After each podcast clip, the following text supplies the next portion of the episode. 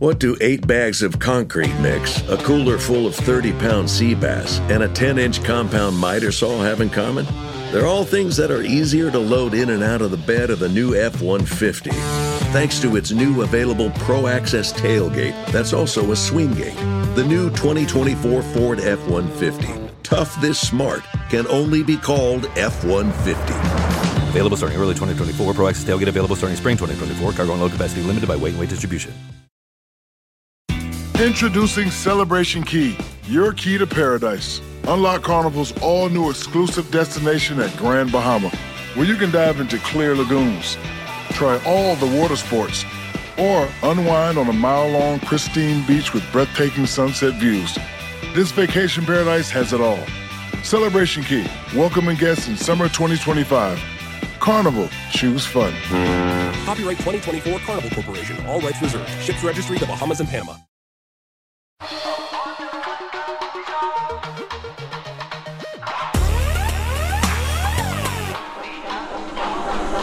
Someplace underneath.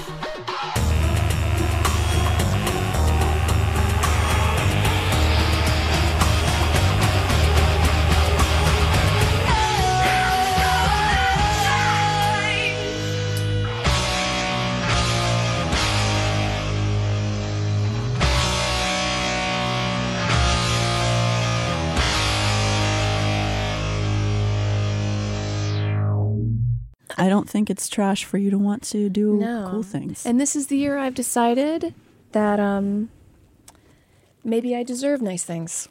I love truly, Amber. I love this for you so much. Thank I do you. think that there. This may be too candid, and you don't. You can cut it if you want, but I do think that there's a part of your upbringing that has told you that you didn't, you don't deserve anything, Right. and you do. Um, way more than you give yourself allowances for. You do deserve good things, and your Thank you. talents are good, are bountiful, and you Thanks. are going to do many good things. This is the year for dreaming big and Yes. putting your head down and working hard for it and just praying to whatever God you pray to Mm-hmm. that something might come out of it. I pray to the slugs. They're my god. That's right. Well, they got them slippy slime, and you can put it on your face and make it look like less wrinkles. Oh yeah, you're right. Yeah. Korean, Korean, or is that snails? I don't know. Snail, uh, slugs and snails, they're like the same family. They're like yeah, cousins, one just right? got a little hat on. Not a hat, uh, bustle. Bustle. I feel like snails are girls and slugs are boys. You're right. I actually think that's true. you know. Welcome to Some Place Under Neith them, Natalie Jean. I'm Amber Nelson. uh, I love that. Love that for all of us. I'm in a weird mood today, Amber. Well, it's raining and it never rains in Los Angeles. And, you know, we're all emotional beings over here. So it's just kind of, I don't want to say weighing on the spirit, but I've had three cups of coffee Let's.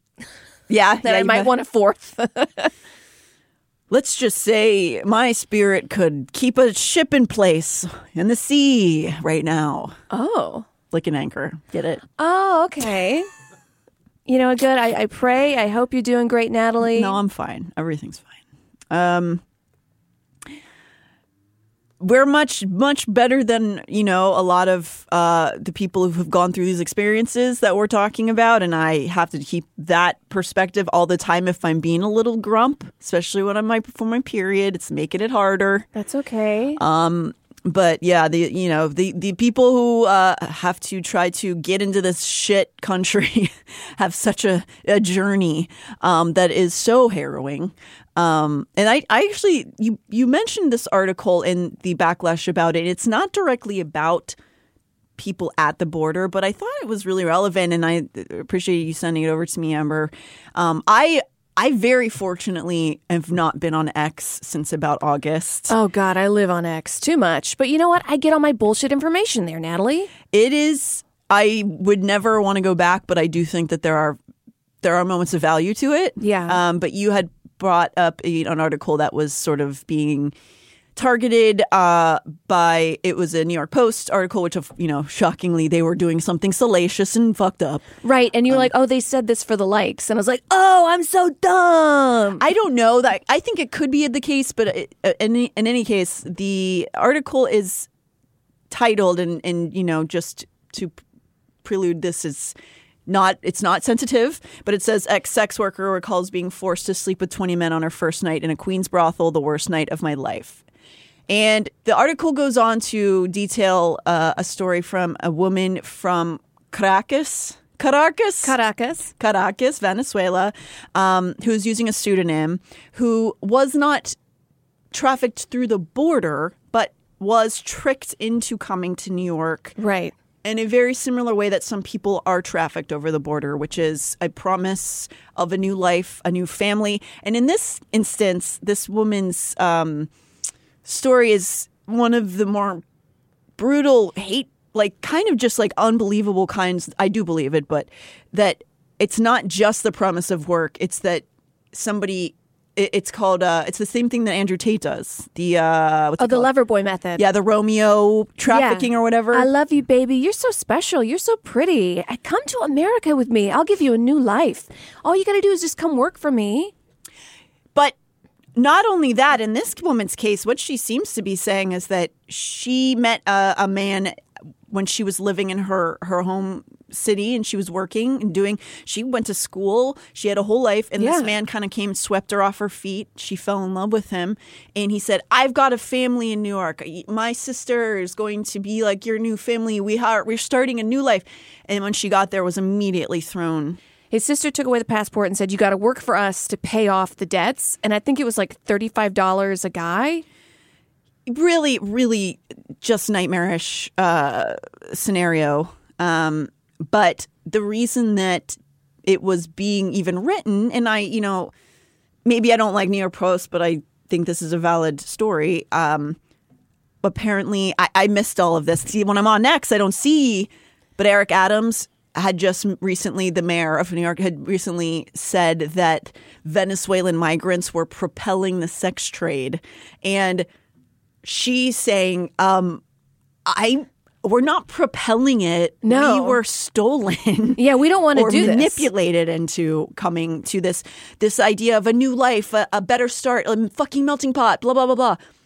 So n- no, it's not Venezuelan migrants causing the problem. No, they're being lied to. They're they're in prison, basically. Yeah.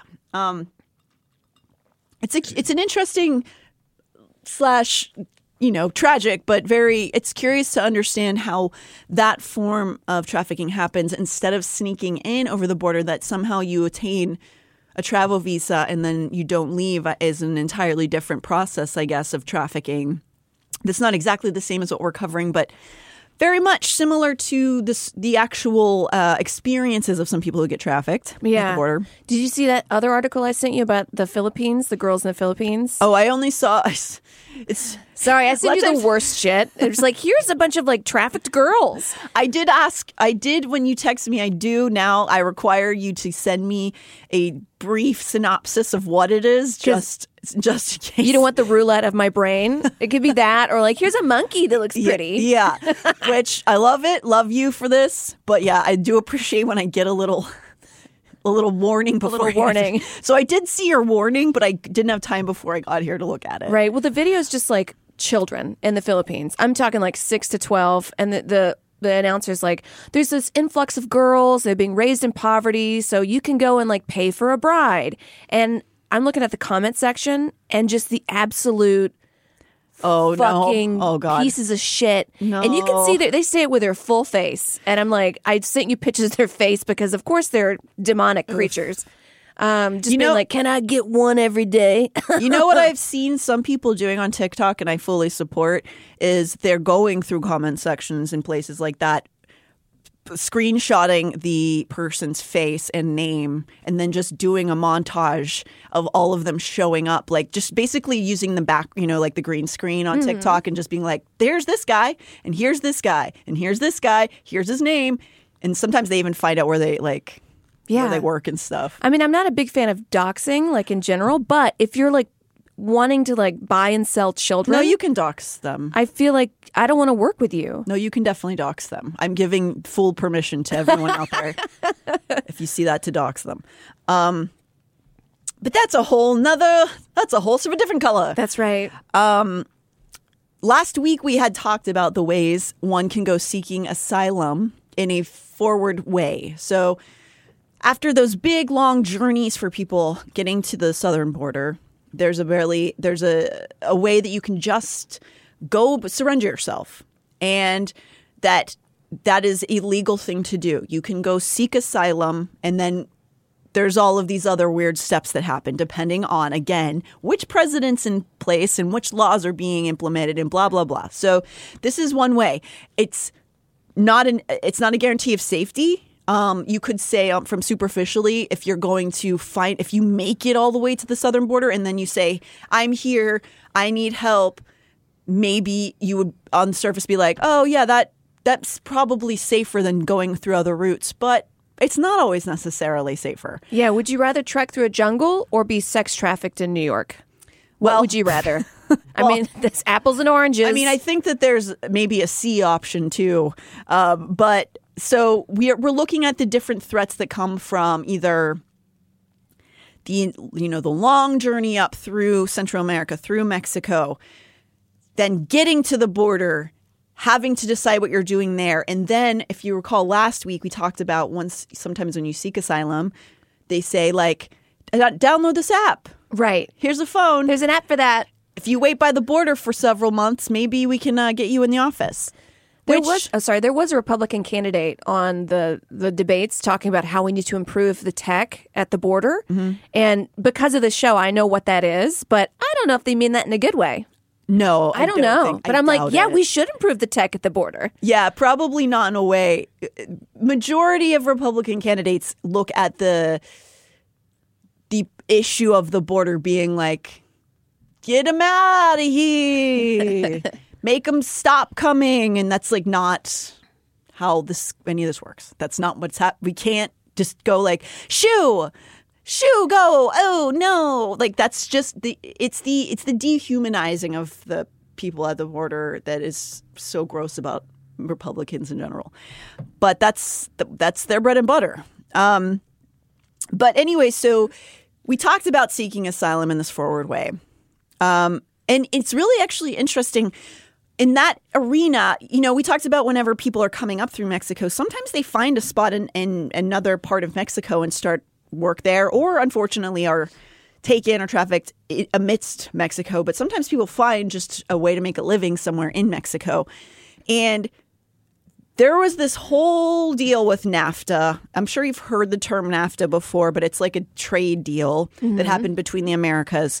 And during that time in the 90s, there was this huge influx of women to northern Mexico because of NAFTA, because all of NAFTA, was created, all these factories were built up at the northern border of Mexico, right along where all of the uh, border towns are. And they created little corporate cities almost in the in these areas like Tijuana, and it's not a good thing. I I remember like this being talked about like a blip in the news, Mm-hmm. and I kind of forgot about it, like the Amazon headquarters on the border. Right, and that's that's a newer version of that. That this has been happening with other companies, and, and specifically places like Korea and stuff have been setting up after NAFTA. Have been setting up these.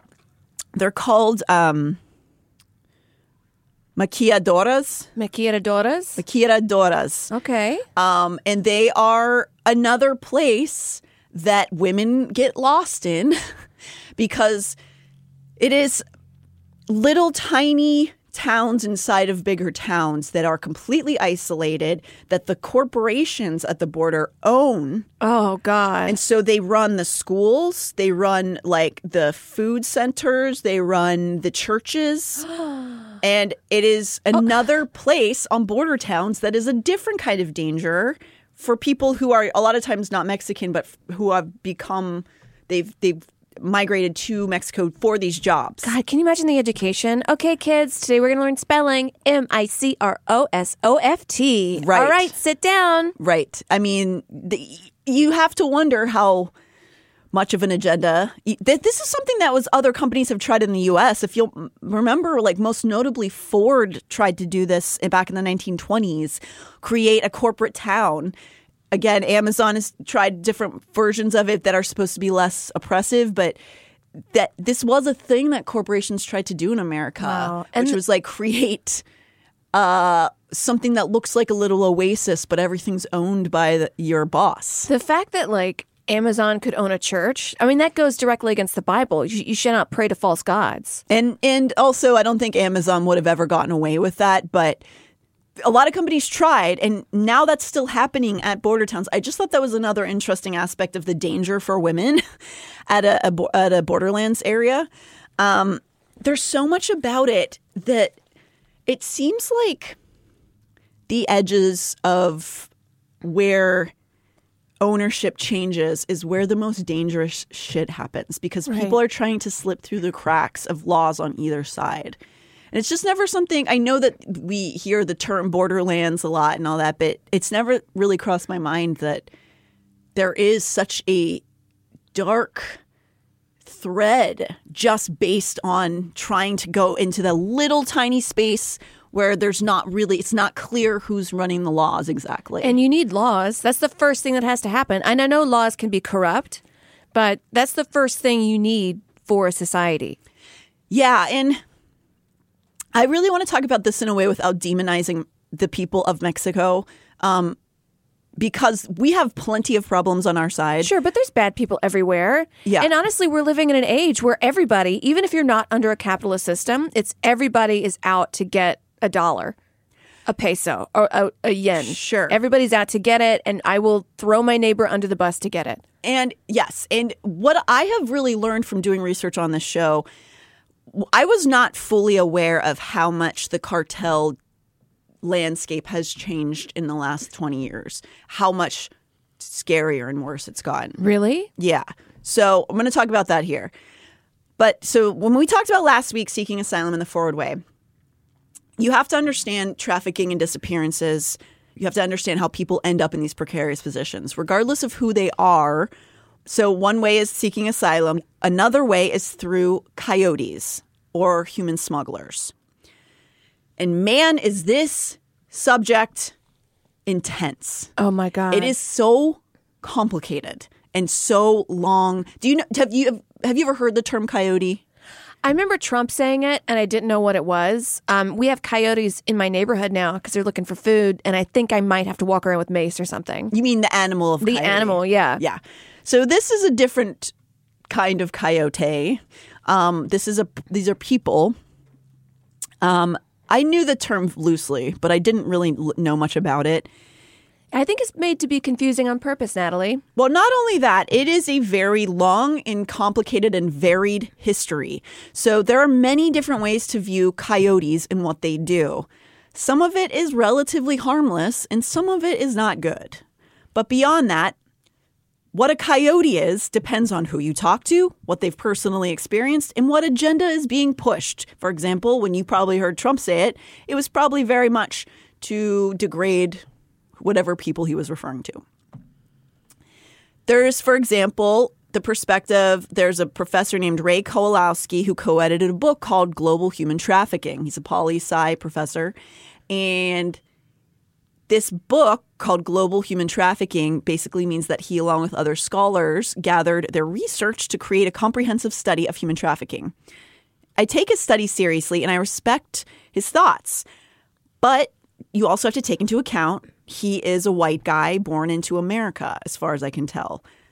You do need to take that kind of element into account, probably, because even if you're he's going off of research through lived experience, it's seen through a lens Yeah. that's just different than going through it. So, you know, you have to take these things into account when talking about something so complicated.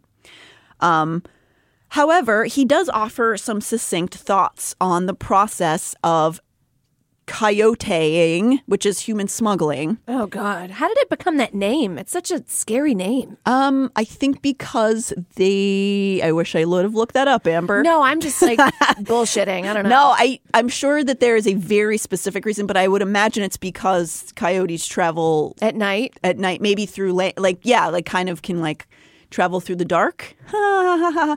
um, but it is just, you know, it is a colloquial term, basically. Mm-hmm. So Professor Kolowski wants to make, make it a, there a distinct difference clear between human smuggling and human trafficking. So both happen at the border, and one can believe they are being smuggled in because they themselves are usually the one who are, is engaging in the smuggle. So the person who's being smuggled has asked for this. But sometimes that smuggling can turn into trafficking. Trafficking involves coercion. There has to be deception and manipulation in place. Smuggling more represents a plan with an exchange of money. So a coyote, in essence, is a smuggler, and that is not the same as a trafficker. Oh, right. So a coyote's like, all right, Natalie, I got 50 bucks. Can you please put me in the back of your van? I'll hide under a blanket. Yes. And then when I get across the border, we're good. yes. Except 50 bucks is way below asking price. Um, we'll talk about that. Yeah, I guess But- you can ask for however much you want because they need to get across the border. Well, interestingly, there is a standard going rate. what? Yeah, it is. It is both uh, not organized and organized as a trade. $2,000. That's the starting. Starting? Yeah, yeah, I can't even do that.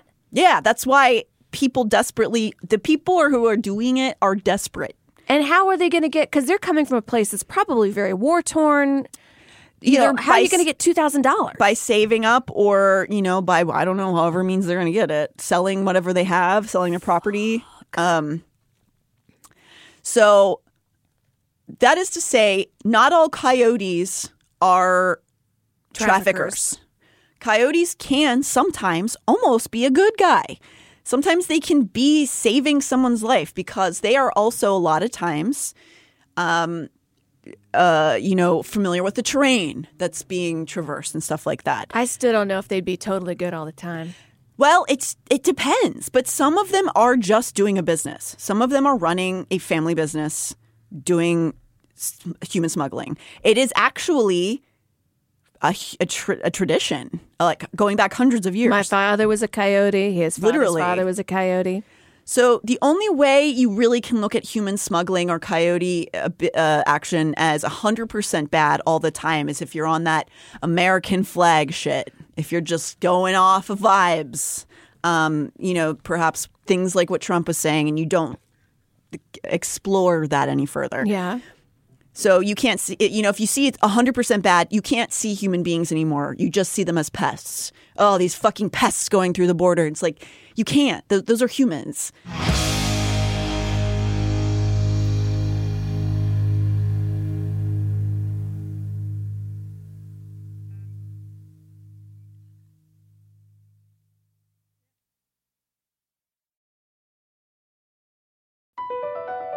Across America, BP supports more than 275,000 jobs to keep energy flowing. Jobs like building grid scale solar energy in Ohio and producing gas with fewer operational emissions in Texas. It's and, not or. See what doing both means for energy nationwide at bp.com slash investing in America. VR training platforms, like the one developed by Fundamental VR and Orbis International, are helping surgeons train over and over before operating on real patients. As you practice each skill, the muscle memory starts to develop. Learn more at meta.com slash metaverse impact. What do eight bags of concrete mix, a cooler full of 30 pound sea bass, and a 10 inch compound miter saw have in common? They're all things that are easier to load in and out of the bed of the new F 150. Thanks to its new available Pro Access tailgate that's also a swing gate. The new 2024 Ford F 150. Tough this smart can only be called F 150. Available starting early 2024. Pro Access tailgate available starting spring 2024. Cargo and load capacity limited by weight and weight distribution. What makes a carnival cruise fun? That's up to you. Maybe it's a ride on boat, or a roller coaster at sea, or a deep tissue massage at the spa. Creole inspired cuisine at Emeril's Bistro to laid back bites at Guy's Burger Joint.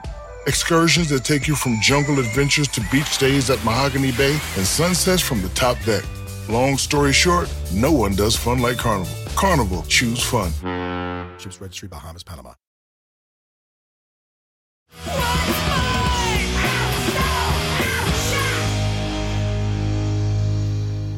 One question that seems to come up a lot is why choose going through coyotes when you can just turn yourself in at the border? Because ICE might be bad. Well, you can still end up in ICE if you if you get smuggled in because a lot of people are caught in the process or right afterwards. Okay. But yes, avoiding ICE is sometimes probably ideal and probably a goal for some people.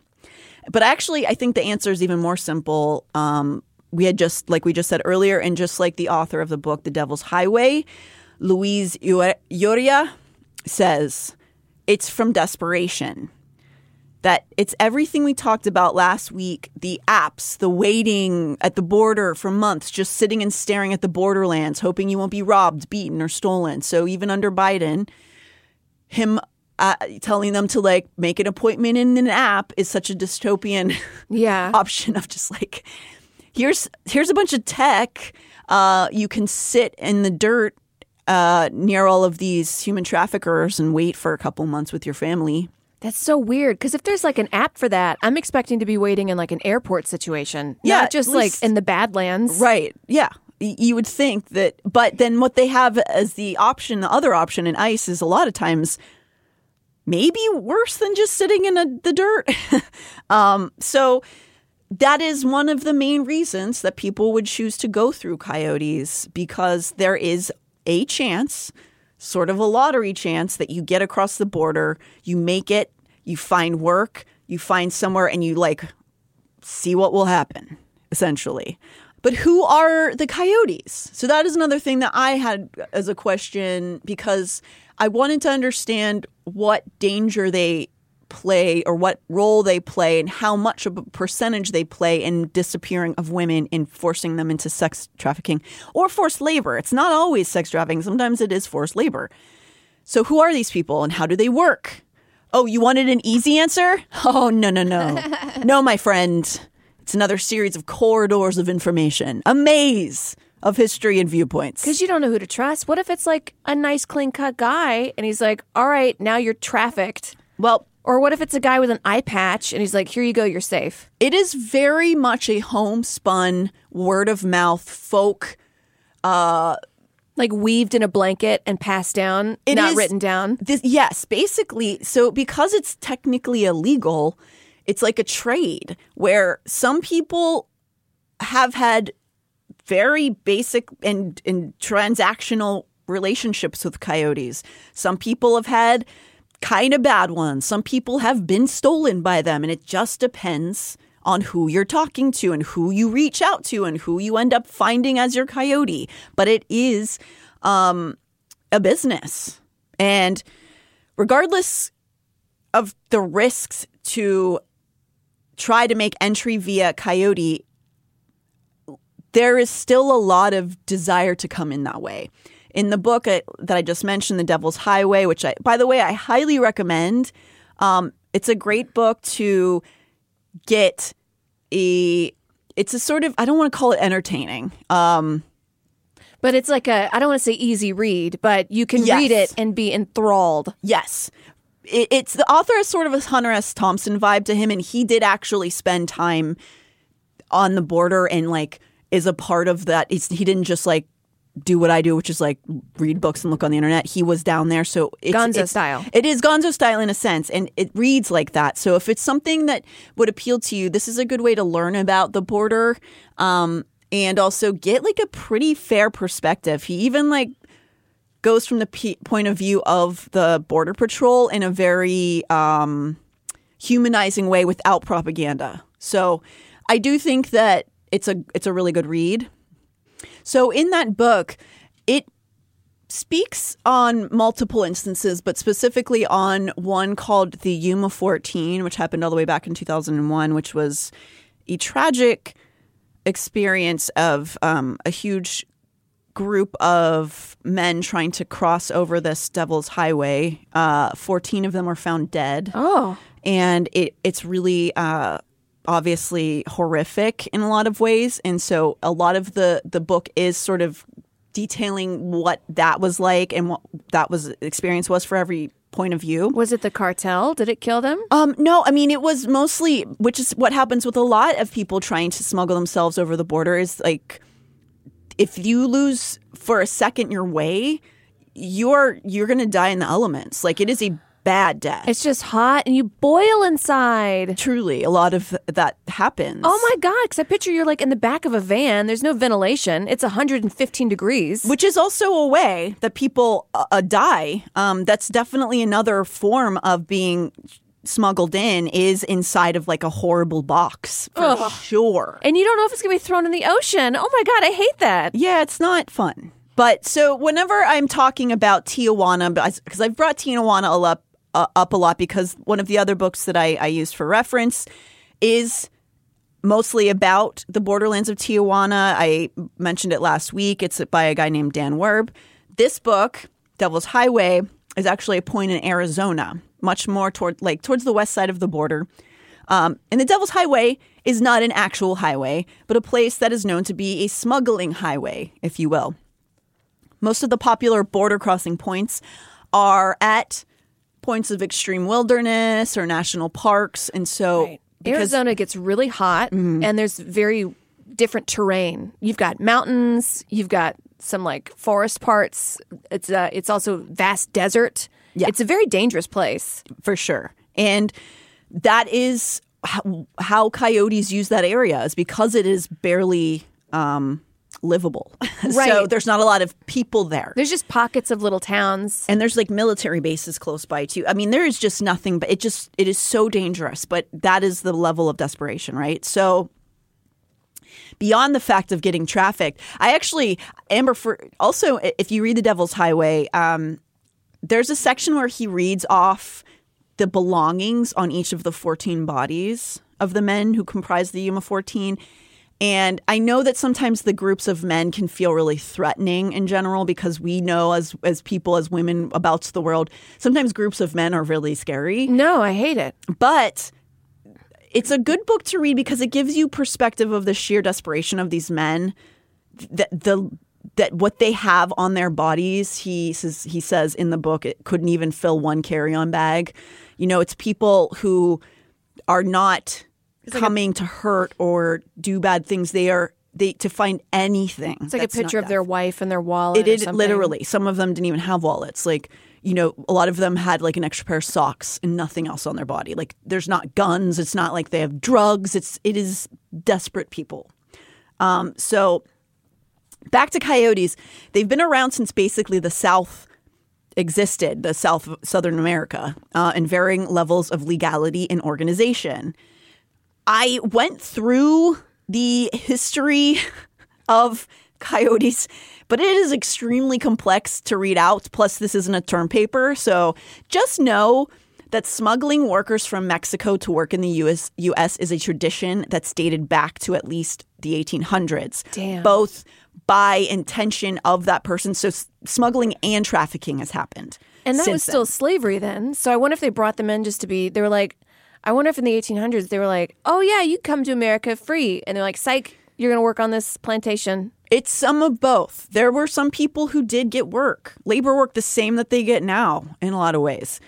But sometimes they were trafficked in or offered a deal that sounded is too good to be true kind of thing. Right. Um, depending on which governing bodies and what wars are taking place is more or less when the coyotes are either looked over or kind of like almost used for the benefit of the country or when they're be you know when they're banned or you know whatever it is a complex series of oh. political decisions about when coyotes are regarded highly or lowly Right. Because what if the leader's like, we need more, and this is going to be awful. Like, what if they're like, we need more like 16 year old girls coming in? We need women for our fuck parties. And then they tell the coyotes and they go look for them. well they do that i mean that is that's that is how a lot of I'm sure I pictured in my head of like the family sitting down, and Lord knows if this is true, but then a coyote comes around and is like, hey, your daughter, we could really use her across the border. I think that it's that is like the essence of what happens, but it's usually probably a little bit more uh, manipulative than that. But yeah, that definitely happens. Um, And excuse my my wording for it. I mean, these are like I'm mostly speaking to the leaders that are bad of our country Of that like want you know what they what they need at that moment. right, for sure. Um, so Or like day laborers. Yes. We need strong men to come through so they can work on my farm for pennies. Right. And then you come into that that really complicated discussion of we don't want people working for pennies. Do we rely heavily on undocumented workers? We Yeah. do. And should they have the right to come work? Yeah, I think they should. They they want to come and they are willing to do literally anything, but that doesn't mean they should be treated like No. subhumans.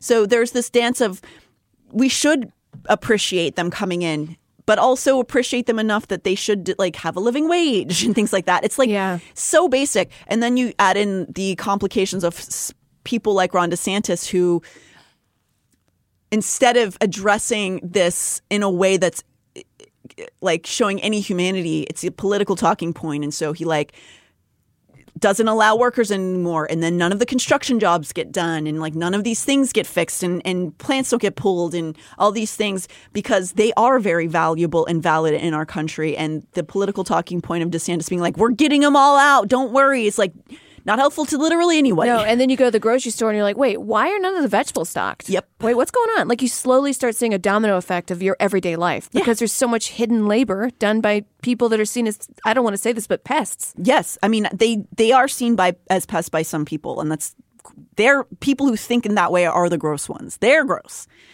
Um, so in that book I was talking about about Tijuana, we talked about last week, the book by uh, Dan Werb. He does a good job of explaining the term coyotes is a little bit of a blanket term, and it can contain the uh, underneath that it, it could be guides, lookouts, people who own safe houses, people who own vehicles, border agents. There are many border agents involved in the coyote process. Really? Yeah. And also a safe house. So like if I had a little shack kind of around the border and I had like a blanket over a trap door and a family was under there and I'm like hiding them while the ICE agents come in my house. Yeah. I would be considered a coyote. Yeah, yeah. That like it's a it's a it's a machine of people. Wow. Um, so how fi- people find coyotes is pretty varied as well. Often it's just word of mouth, but smuggling, as opposed to trafficking, is pretty cut and dry. It takes money, honey. From the book City of Omens again, he writes about his experiences of the borderlands in Tijuana and how their coyotes work, which are locally called pollero or chicken farmers. So in Tijuana, coyotes are actually called chicken farmers, and the people going across the border are called chickens. Um, oh my God. Yeah. So uh, this is a little excerpt from his book. Tijuana has been a destination for those seeking to pass covertly into the United States for decades. Though, as the border has hardened, the logistics have become more complicated. That has meant that the cost of Pollero service, which in the mid 1980s was $250 per trip, has now skyrocketed, as it means the evolving obstacles presented by the U.S. Department of Homeland Security. The cheapest option is a guided trek through the southern Sierras to the east of the city, which will cost the pollo, literally chicken, or the person being crossed, about $4,000. Yeah. So it it is uh it is a big investment to do this. Um How many of us have $4,000? Just I didn't for the vast majority of my entire life. Yeah. Um so it, in, it involves a 3-day hike even at that cost. So if you have 4 grand to give to this to the coyotes and again like I said it, it is sort of a, a market price. They every resource I've found, they basically give the same prices out. Some say a little bit less than four thousand, but it is essentially around the same cost to do it at different spots. Um, and that is the like low, low, hardest way to get through. And I wonder if coyotes fight each other. So if I started my own Probably. business and I was like, you know what, I'll get you for two grand. Like they might come get me. I don't even think you could. You know how in certain areas of town there might be like Fabric Row, and there are certain stores there. No matter how much you want to be in a certain neighborhood, you can't. It's almost like you have to be invited in, if that makes sense. I Right. think that you you can't just be like a vigilante coyote. I think you have to be sort of like accepted in. Or you know how like when there are um, vendors on certain corners of streets, like they own that corner. Like you can't just like go and take their spot. Right. Like in New Orleans, all the street performers, they have to pay the city to just be at that spot. You can't just go put out a hat and be like, hey, everybody, here's my little song. Yeah, I mean, I think that's true on on the upside, like on the the the legal side, but I also think it's just like an unspoken Rule. understanding. Like you, it won't be good for you if you like come in. You know what I mean? Um, but that four grand, it, it's it's whenever you go through the worst terrain, people are in dire risk of dying in those in that process when it's at four thousand dollars. And that is also that price often has the most dangerous landscape also for people being stolen. So if you pay that money, you are at a deeply dangerous place, both by the terrain and by people who want to come and steal you. So that's on the low end. Yeah. If you pay them more money, you might be guaranteed a better time. Yeah. So if you have another couple thousand dollars, you might be able to get a, a, a more connected coyote who can use um, a little bit more either uh, machinery or or tech or things that they have connections to so you don't you're not doing a hike so there's that like they might they might have like stake in a specific place that they know there's a hole they might have specific stake on places where they know how to like vault people if that Oh, and I can't just show up all, like as a vigilante coyote. and Right. Be like, I'll just get you over for free. no no I No. don't, I don't think you they can do get that me. yeah I wonder if coyotes and cartel are like intertwined well we'll talk about that and yes and no yes because they Yes, kind of sound like their own little thing, Cartelli.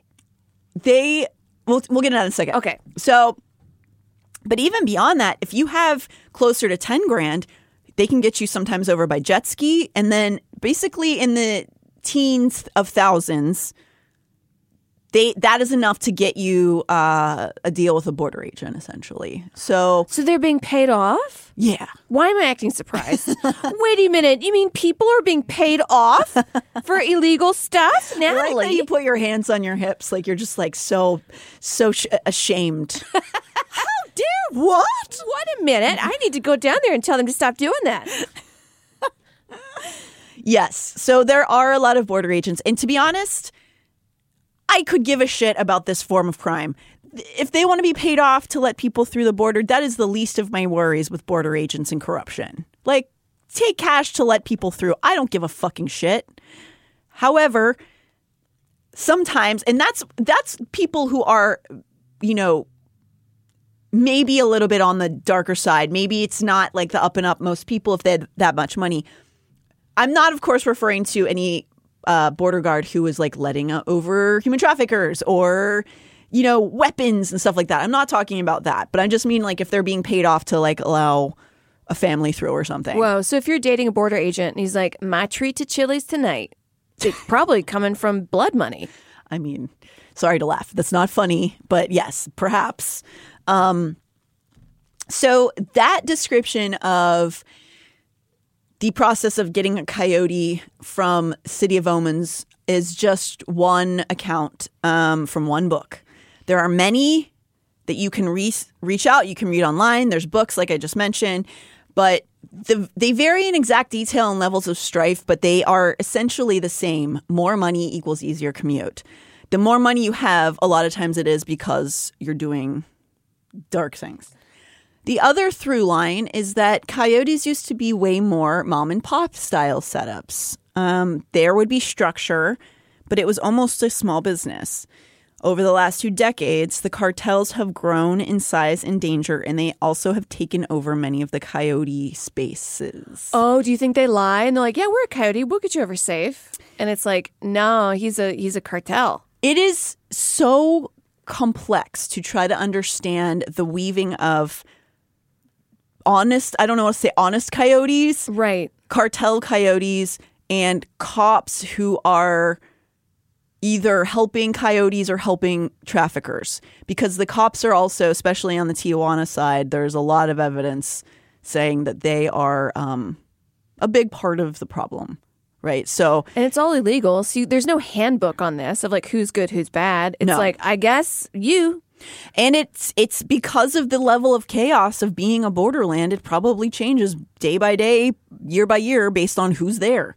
So much about growing up is realizing that every good or bad thing that happens is just a, the snowball effect of one person, and how much you know. We use the example all the time, but there was that time period. And this is a, not a crime thing, but um, there used to be a lot more shows about like older funny women that were very popular. Golden Girls. Yeah, and then one or two guys came in, changed all of that out, and then the entire tone of how women were talked to changed in the country for like you know 20 years like Yeah. i mean that really happened And I remember So- being in a like I know this is off key, but like I was in a bad relationship and I was I saw Golden Girls like an old episode and she said making fun of her being 35 as being so young and Mm-hmm. the audience laughed. I was like, "Wait, 35's young?"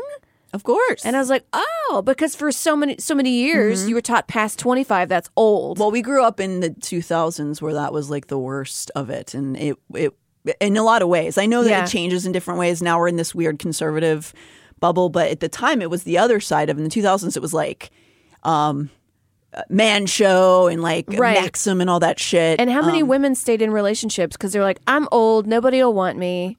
You know, it has like Many. a, a ripple effect. Oh, many. Yes. Um, so this is like the same concept with the borderlands is like it just depends on a couple people sometimes like how dangerous it is which is just such a trip to think about because you think about these these overarching concepts which is the whole reason we do some of these episodes is there's just goods and bads and there's dark and light and there's just a big conglomerate of evil or there isn't and it's just never that simple it No. never is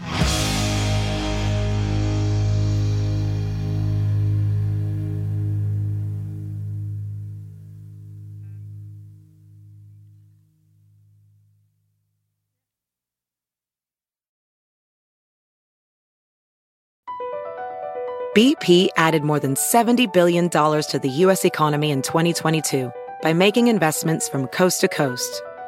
Investments like building charging hubs for fleets of electric buses in California and starting up new infrastructure in the Gulf of Mexico.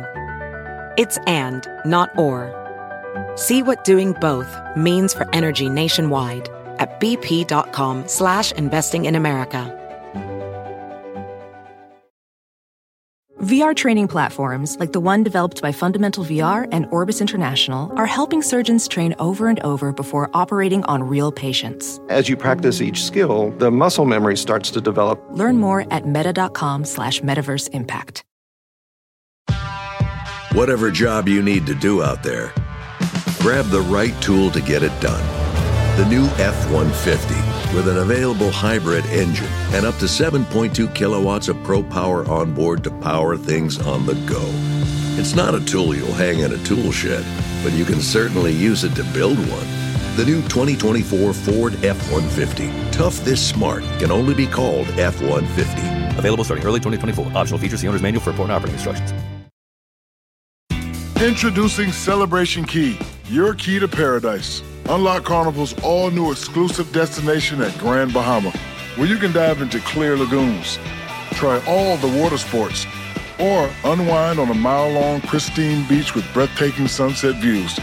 This vacation paradise has it all. Celebration Key, welcoming guests in summer 2025. Carnival, choose fun. Copyright 2024 Carnival Corporation. All rights reserved. Ships registry the Bahamas and Panama.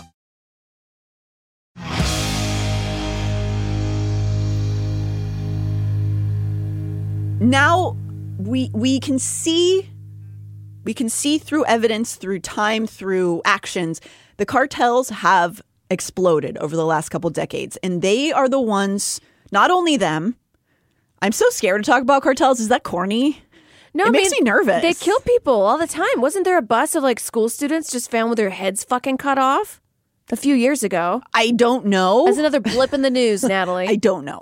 Um, but they, there is evidence, and, and there's a history showing that over the last couple decades, it's gotten a lot scarier and more violent, and that is uh, a place that women are not safe. Um, rarely ever. So.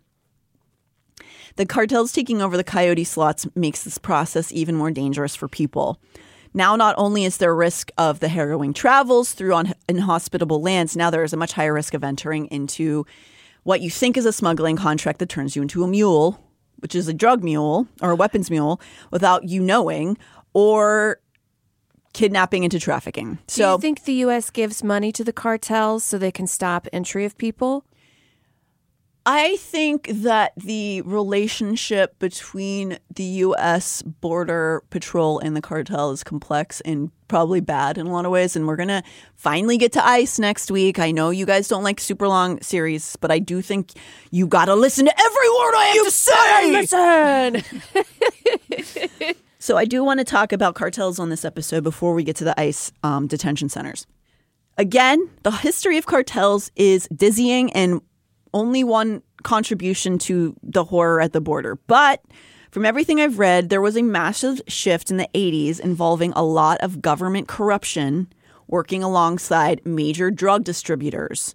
In exchange, the government got cuts of the money. It's so, all money. That's all what it comes down oh, to. oh yeah, I mean, oh, oh and everything. there's there's a lot of money. If we're talking thirteen grand just to get through, and that's like the best time you could have, you know, four four thousand. That's a lot of money for a lot of people wanting to come over. There's money to be made here. Yeah, and not all of it is about drugs. Like a lot of coyotes are not also engaging in drugs. It's just people. but the human life. government has always engaged in drug trade. So, and the in Mexico pre the 80s, there was already sort of a, a like a loose agreement with certain drug trades in the government. And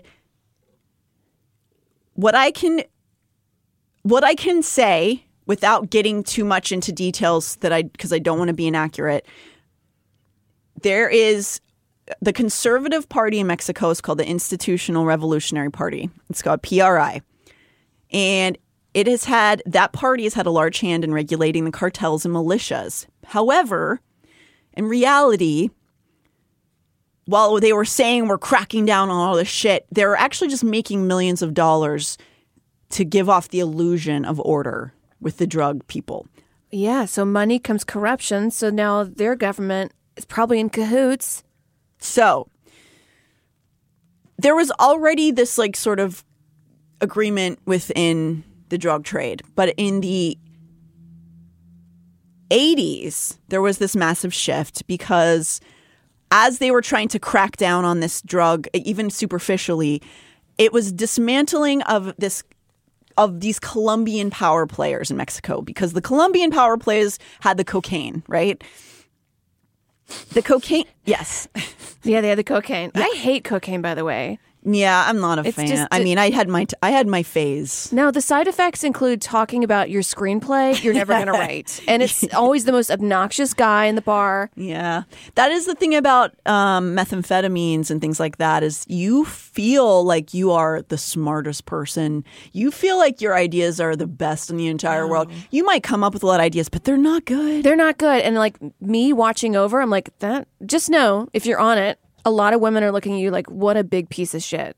Unless the girls are also on the cocaine, then they're Right. like, "You're fucking, you got it, man. You got it. You're so fucking good. Yeah, that's yeah we're gonna make a movie. Let's start tomorrow." Um, And then you wake up and you're like, wait, what?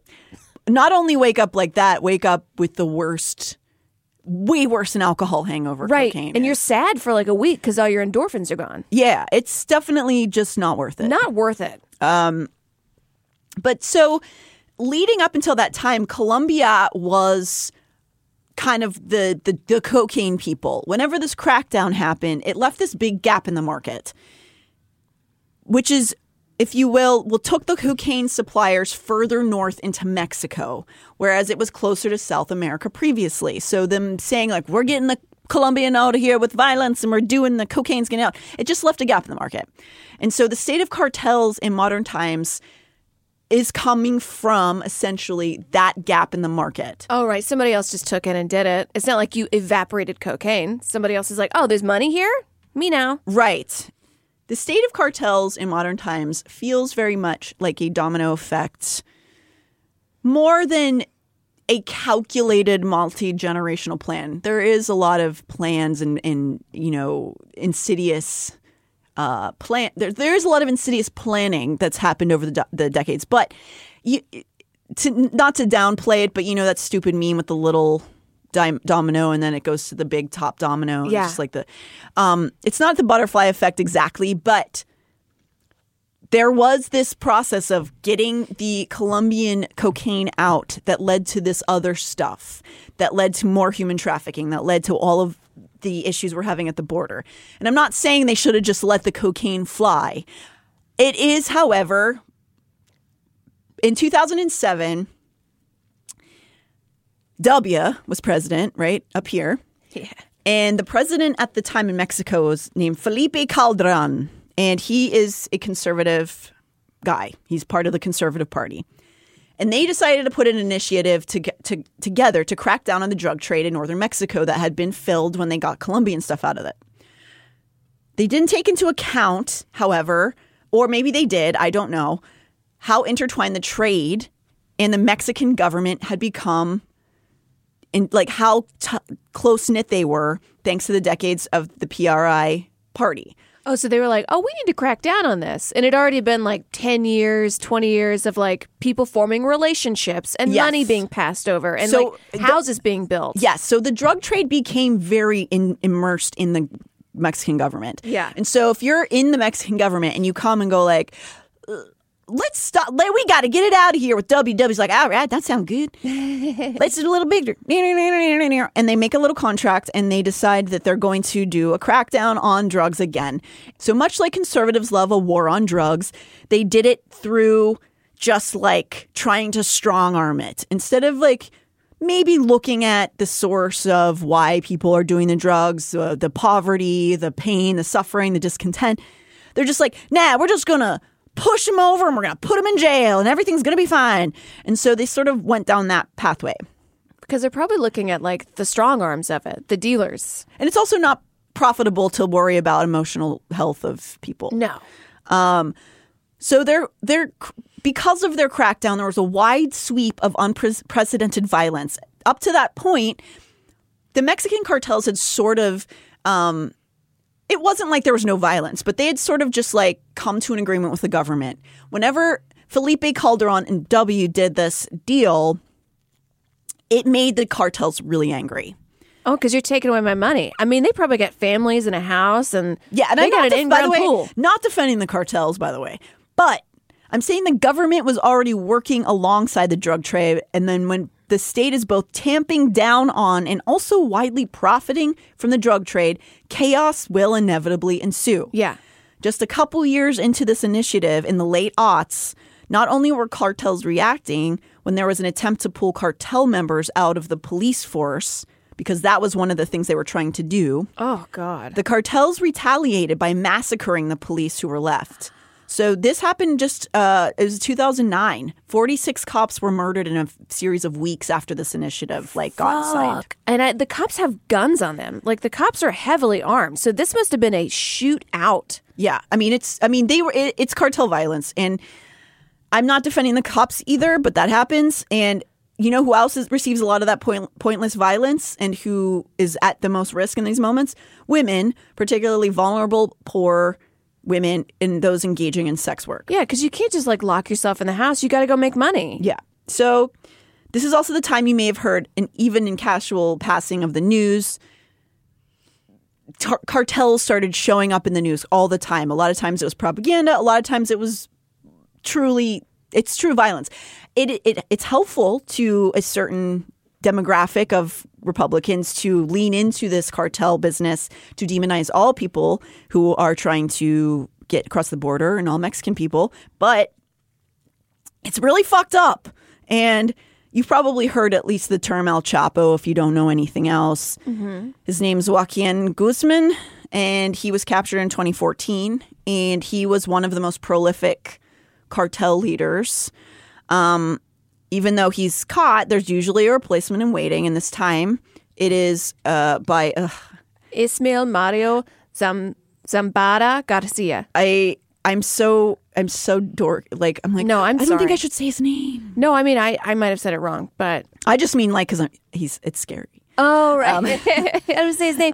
Usually, like when you take a bad guy out, a worse guy comes in. Mm-hmm. And is this one of those cases? I mean, I would say they're equivalent. Okay, There's a $15 million bounty on his head. he's out. Is he Not- just not chilling El at Home Depot? I mean, he's he's a very powerful cartel leader. So the cartel that El Chapo led, that is now run by this other gentleman, is one of the biggest reigning ones, and it's called Cartel de Sinaloa, Sinaloa. which is an area of Mexico. This cartel, not exclusively, there's many small um, crime cells. There's many cartel, different cartels around. This is one of the biggest ones. They're so scary. And during the 2010s until now, the violence and the violent manner of deaths and and um, disappearances in Tijuana specifically, but all across, is almost un- incomprehensible. In places like Tijuana, it's not uncommon for narcos to hang bodies in public and leave severed heads in places for the public to find. Um, in City of Omens, Dan Werb notes that because the drug wars are so forward facing and violent, the many missing and murdered women of the borderlands were barely a blip on the news cycle, nor were they ever pursued very heavily by police. This is also largely because, despite the effort to remove cartel members from the police force, in a lawless land like this, there will always be more cops coming in to indulge in both consensual sex acts with sex workers and darker acts with the most vulnerable. I know. And if she's like a poor woman who needs to feed her kids, is it really consensual? Well, it's yeah. I you mean, know, that's a, that's another episode. But like, sure, is yeah. it? It's a, it's a conversation to be had for sure. The red light district in Tijuana is called Zona Norte. Um, and I ha- I want to preface this by saying I've never gone over the border this way or have gone to Tijuana, but it is very common for Angelinos and San Diegans to go cross the border to go party. We were just in San Diego, and I was kind of toying with the idea of going to Tijuana. But now this whole like fucking heads on spikes. I don't know. Yeah, I mean, you you definitely want to like go with a couple friends or something. I was talking about gonna going with Ed. Yeah, yeah, make Ed deal with all the Make people. Ed deal with it. However, very you know, uh, very similar cities are in the states as well. It's not like out here. San Diego's also incredibly scary. um, right. There were certain parts in that little gas lamp district, and I know it's supposed to be safe, but like I was getting heebie-jeebie vibes. it's a lot of people like really grappling with addiction and mental health Yeah. issues. Same with San Francisco. I mean, you know, California gets a bad rap because of our homeless population, and there's valid reasons for that. But also, it's partly because we don't just sh- throw them in the ocean like other states who are like, Right. we don't have homeless people. It's like it's because you send them here. Yeah, I was talking to a guy We just on the don't like wanted them to die. Exactly. I was talking to a guy on the subway, and he said he was given a one-way Greyhound bus ticket. Yeah. He was in the middle of America. Yep. You know, he showed me his bag of money he made that day, like panhandling. Yeah. I talk to people, Natalie. I'm a woman of the people, but that's how a lot of like folks get here. Yes. So, in his research for City of Omens, Dan Werb spoke with one of the one of the many sex workers he interviewed and spoke with for this book. Uh, she had been working the streets for over thirty years Oh my god. at that point, and she, from her perspective, described the 2000s and even into the 2010s as a time when she witnessed and experienced the police frequently take what they wanted from the sex workers, and also described her and this sorry this is terrible her and others having to blow a judge if they wanted to get out of local jail if they got arrested for some like infraction or something So, oh my god. yeah so I would bite his dick off. I mean, he would shoot me in the head, but Yeah. no more of this from him. Yeah. Well, all of this might be accurate about the risks and darkness in this border town. To not credit the U.S. both in actions and in propaganda with creating part of the problem would be disingenuous because there is a both sides of the wall issue with human trafficking. Before we get to the tragedies in the ICE detention centers, which will be next week, I, I, know, I know you don't want too many parts. But it's a lot to say here.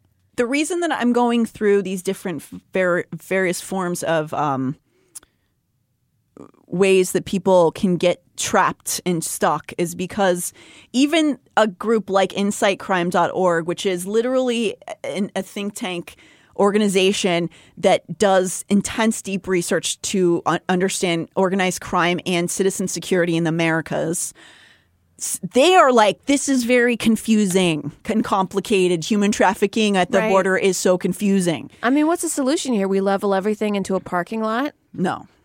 And then just like How dare you? That way, no one can hide. Everything's just like a flat parking lot. Yeah, every yeah, no more again, no more trees. People love when we say that. Um, No more trees. so we're going to get into ICE next week, but this is the conclusion from the last three episodes. What we've gathered is one, there are lots of people coming in from South and Central America, external countries like China, as well as other places through Mexico to try to gain entry to the U.S. Two, the overwhelming majority of those people are desperate in life threatening situations and must undergo a myriad of challenges to their safety to get to the border and are the most vulnerable of any humans that really exist. Yeah, we don't want to go after the cartel. We're just wanting to focus on the lives of women and children trying to come across the border. Yes, thank you. In case they're listening to us, Just in case, like, I just want to focus on these gals. I want to make sure they're okay. Yeah. And three, if they actually make it to the border without being robbed or violated, because some studies suggest, suggest there are over 60% of women making the, this journey are assaulted. I bet it's fucking more. I don't. I don't want to sound bet it's 100%. morose. Let's I be mean, honest. It's probably not hundred, but I. I don't want to be morose, but I do think it's actually much higher than sixty percent. But it's hard because not all people want to report that. Right. And what if you're like a Catholic um, or like a someone from a deep religious? You don't want to say I was raped because now Now there's like the stigma on top of uh, all Yeah. of the other horrible. Yeah. Um. So if they actually make it to the border without being robbed or violated, they're often forced to fend for themselves in a border town for an undisclosed amount of time, which could be last months or even years. Um, this is a really cool insight. Not cool, but there's a handy dandy uh, map that Insight Crime put together, which basically shows the crossover of cities with high human human trafficking rates, intersections with migratory routes, and human trafficking transit points. Um, Oh yeah, Tijuana is a big one. There's a lot in the southern part of Mexico. Yeah. So, um, yeah, it's it's interesting looking at this map. Of course, it goes all across the southern border of the U.S., but it's also the border of the like ocean borders, and I assume maybe those are going out to other countries. Maybe Maybe like a boat comes in and it gets you into Puerto Vallarta or something. something. Uh, but you'd have to go across a fucking ocean, and that's really scary. I mean, it might be by flight also. Right. Um, but yeah, that that's a it's a because they put t- two years worth of um they put two years of uh, Cancun's a hot spot. Oh my god. I'm so glad I didn't go on spring break there. I mean, it- I couldn't afford it. it's not like I was like holier than thou. for better or worse, it's not as much of a risk for Americans traveling on vacation and resorts. Of there is risk, but it's very sadly a lot of times people who are not able to be on a vacation who get the most trafficked. Um, Right. But Yeah, when I went to Puerto Vallarta again, I was like, for that wedding, we were on like this little bitty, like in this woods jungle area. And I was kind of talking to the people working. And I said, What would happen if I walked out in the jungle? And they said, Miss, no, no, don't do that. So I think they have, somebody told me that uh, there was like sort of an agreement between the workers there and tourist areas and cartel because the cartel know that there's money being brought in from like these American tourists. So don't do anything. But if I were to wander off in the woods, game fucking over. don't wander off in any woods. I don't know why I do this, Natalie. I'm always like, what if I just kind of walked over where I shouldn't? What, what if I walked out of the exit? You're just like, oh, there's trees and there's no path. I gotta see what's in there. I Gotta go in the spiders where the spiders live. No, that's why we love you, Amber. um, yeah, but anyway, so there, we're gonna end on discussing the coyotes aspect for for this episode, but it's interesting that with uh, InsightCrime.org, they their experiences, wh- who they spoke with, they say there's money more small clan criminal groups who collaborate with locals to traffic. So they're saying it's not the big cartels that are doing the most of it. Really? This is one point of view, a valid one. And so some people are saying this is the because there's huge cartels and some are saying it's much smaller s- crime cells that are local to the local government. Because I bet you have. it's probably both. Probably both. You have more people paying two to four grand than you would thirteen thousand. Yeah. I'm oh, yeah. Oh, yeah. That's like a bigger For sure. market. For sure. Um, I would imagine. I don't know for sure, but I would imagine that. I don't have the numbers in front of me. But um, so we're going to talk about ICE next week, which is or no, in two weeks. We have Thanksgiving. We're going to do a Thanksgiving episode next week, and then the week after that, we will do the ICE detention centers. And um, Are there cartels in ICE? yeah, yeah. Oh my god. Um, but we'll also talk about organizations that are working against, working for the for better treatment, working for um, to help the most vulnerable of us and people. There are people who are trying to make things better. So again, remember, we just always leave on that. yeah, there's people trying to make things better. there it's are. all doom and gloom. Yeah, there there's there's good stuff too. Um, so have a good uh holiday season. Um, Eat we that cranberry sauce. we're going to i guess we will have an episode coming out on thanksgiving day but it won't be as serious Yeah, it'll be more positive, I think. Like some, uh, uh, I looked up some cases that, you know, what's going on now with it. yeah we'll do a little bit of an update a little bit of just we're going to do a little more casual episode. A little bit about us, you know, where I live and my address. yeah yeah um I'm just gonna say our credit card numbers um you know just so you guys get to know us better That's right. Uh, yeah, we are still, even through my deep, dark soul today, we're still saucy, pert, and greasy. And I know that you guys are out there fucking too. Um, I'm Natalie Jean. You can follow me at the Natty Jean. Amber Smelson. You can follow us at Some Place Under Neith. If you want to get stuff to us, it's much better off if you message our Instagram or email us uh, than try to get one of our personal accounts. Just a lot easier uh, to to to see it. Right. So- And I do go through the emails. It Yeah. takes a while. Yeah. I do like a few each day just to kind of slowly chip away at it. Yeah. But, you know, we send do away. we do read everything. We really appreciate everybody reaching out. We love you guys, and um, don't let anybody get you make make you dry. Always stay slippery and greasy. That's right. You slugs and, and what was it? Slugs and snails. snails.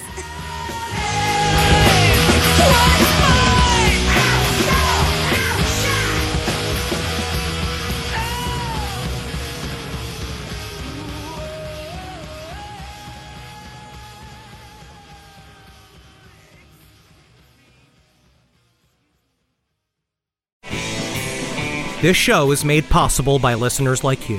Thanks to our ad sponsors, you can support our shows by supporting them. For more shows like the one you just listened to, go to lastpodcastnetwork.com.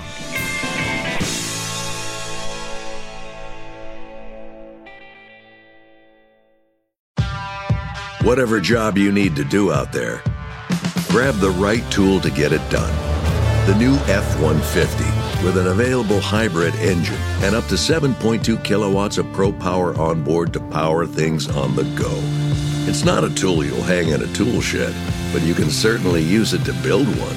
The new 2024 Ford F 150. Tough this smart can only be called F 150. Available starting early 2024. Optional features, the owner's manual for important operating instructions.